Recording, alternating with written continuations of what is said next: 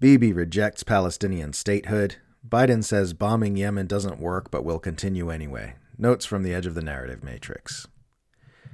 Benjamin Netanyahu said he opposes Palestinian statehood and that Israel must control everything from the river to the sea on the same day Joe Biden said the repeated bombing of Yemen isn't deterring Ansarallah, but they're going to keep bombing anyway. In any future arrangement, Israel needs security control over all territory west of the Jordan River, Netanyahu told the press on Thursday, saying he has made this position clear to the White House. Asked by the press on Thursday if the strikes against the Houthis are working, Biden replied, Well, when you say working, are they stopping the Houthis? No. Are they going to continue? Yes. An unusually honest day for empire managers. Zionism does not work. It was tried, and it turns out it doesn't work.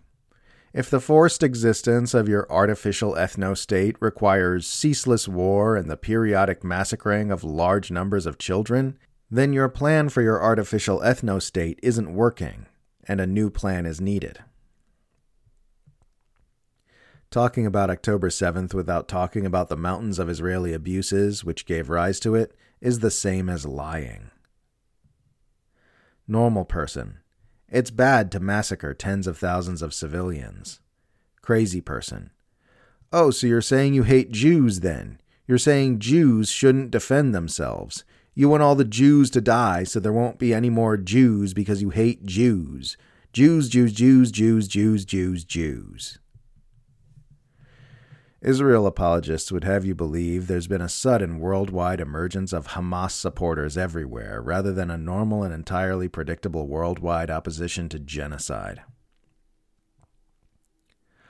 A lot of the footage of explosions in Gaza we've been seeing are not from airstrikes, but from detonations of explosives planted in the buildings. We're watching the controlled demolition of an entire civilization.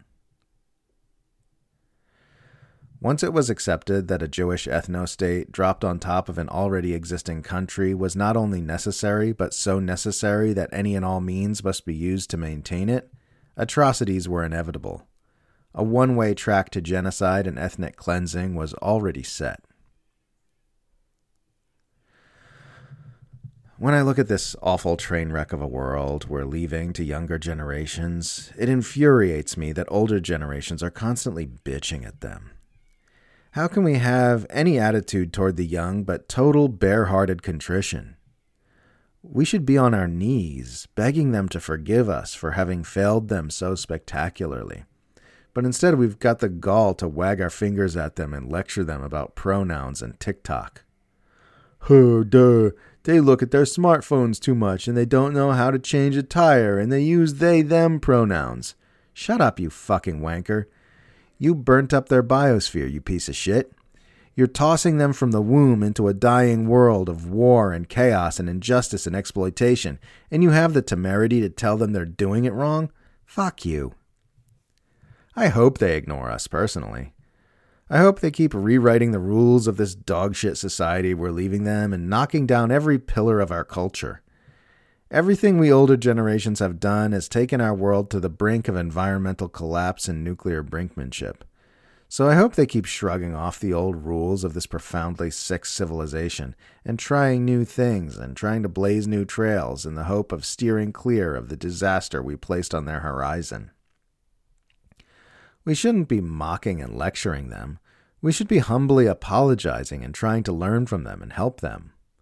We are failures they are humanity's last and only hope. To the young, I am so, so sorry from the very bottom of my heart. I hope you succeed in clawing your way out of the madness your predecessors left you in and create a healthy world. A healthy world which will look nothing like the one we made for you. I am on your side, whatever you need. Israel has lost the argument the Western Empire has lost the argument. The mass media have lost the argument. Mainstream Western culture has lost the argument. Capitalism has lost the argument. Our systems have failed us as massively as anything can fail. Time for something new.